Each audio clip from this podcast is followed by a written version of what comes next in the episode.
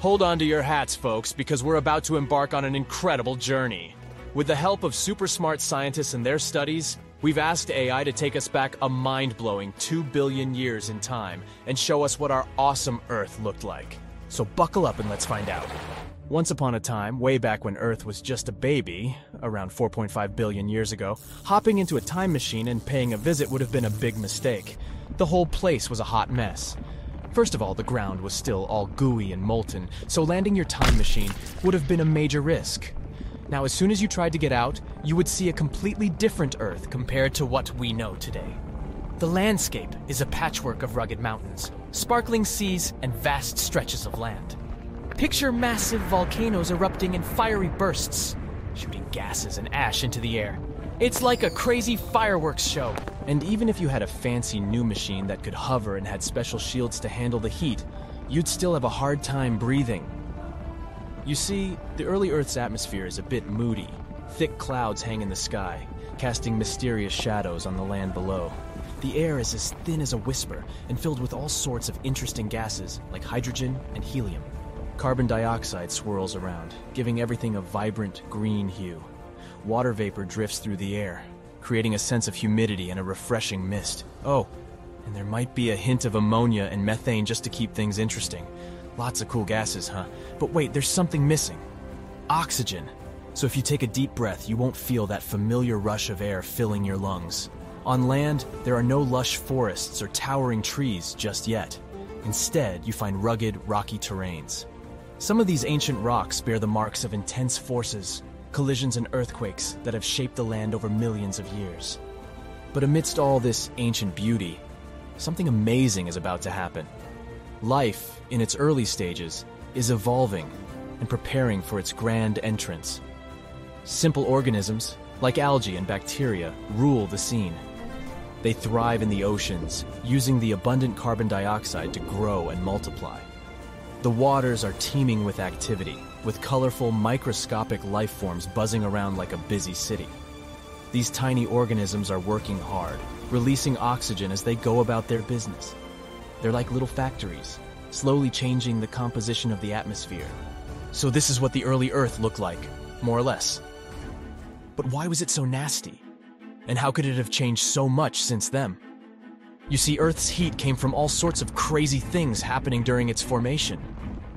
First off, there was some serious heat already packed into the objects that came together to make our planet.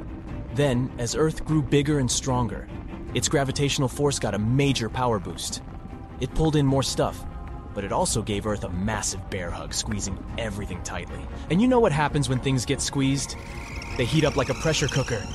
This crazy heating had a huge impact on Earth's structure. Picture Earth as a mixed up bag of rocks, metals, and minerals. But as things heated up, the rocks and metals got so toasty that they melted. And guess what? The denser metals sank to the center and became Earth's core, while the lighter rocky stuff floated up to become the crust and mantle.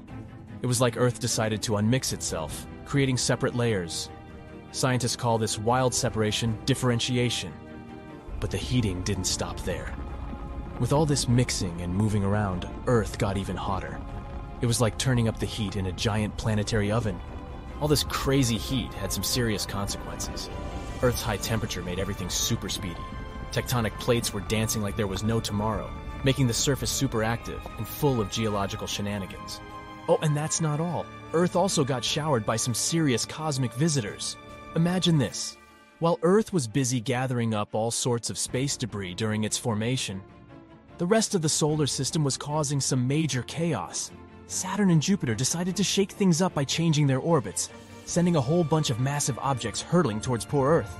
These collisions were no joke. They packed a punch that melted minerals in Earth's crust and even vaporized them. These booms were so intense that they even blew gases right out of Earth's atmosphere. Talk about a wild fireworks show. Believe it or not, we can still spot ancient battle scars from these collisions. It takes some careful detective work, but we can catch a glimpse of their aftermath. For example, there's this place called the Maniitsoq Crater in Greenland. Even though there's no actual crater to see, we can examine rocks that were chilling 12.5 to 15.5 miles below Earth's surface back in the day. And guess what? They bear the marks of intense and sudden shock.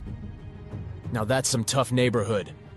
The wildest collision of them all was with a planet called Theia.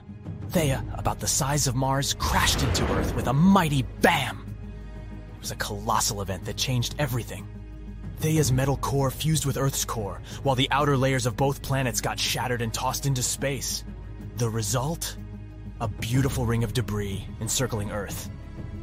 Now, here's the coolest part that debris didn't just float around forever, it started to come together, like puzzle pieces finding their match. And voila, we got our very own moon. Can you believe it? And this incredible moon making process might have taken as little as 10 years or even less. Crazy, isn't it? Scientists call this whole moon forming extravaganza the giant impact hypothesis. So, next time you gaze at the moon in the night sky, remember that it's actually a huge chunk of our own planet. And by the way, Earth also had quite the adventure trying to create its atmosphere. In the beginning, our planet's first attempt at an atmosphere didn't go so well. It had a thin layer of hydrogen and helium that came along with all the stuff it gathered. But those gases were like sneaky escape artists and decided to float away into space. Bye bye, gases! Luckily, Earth didn't give up. It went for a second round, and this time it was much more successful. Volcanic eruptions came to the rescue. They spewed out all kinds of gases like water vapor, carbon dioxide, and a whole bunch of other funky ones. Even meteorites and comets joined the party, bringing lots of water and nitrogen to the mix. Earth's atmosphere was becoming quite the party. But here's the funny thing there was no oxygen to be found during the second experiment. Nope, not a single breath of it. The oxygen that was produced by the sun's rays splitting water molecules got gobbled up by chemical reactions faster than you can say, oxy bummer. It wasn't until Earth's third experiment came along, life, that things started to change. Photosynthetic organisms took center stage and used all that carbon dioxide in the air to make their food. And guess what? They released oxygen as a sidekick. Eventually, the organisms started belting out so much oxygen that it overwhelmed the reactions and it began to fill up the atmosphere. It took a while, though, and it wasn't until about 350 million years ago that we got the oxygen levels we have today. About 21% of the air we breathe. So, from fiery volcanoes to mysterious oceans, this glimpse into the past reveals an Earth vastly different from the one we know today. It's fascinating to explore the ancient landscapes and imagine the early stages of life taking shape. Thanks to AI, we can catch a glimpse of Earth's remarkable history and appreciate the wonders of our ever changing planet. So, stay tuned for more interesting journeys. That's it for today. So, hey, if you pacified your curiosity, then give the video a like and share it with your friends. Or if you want more, just click on these videos and stay on the bright side.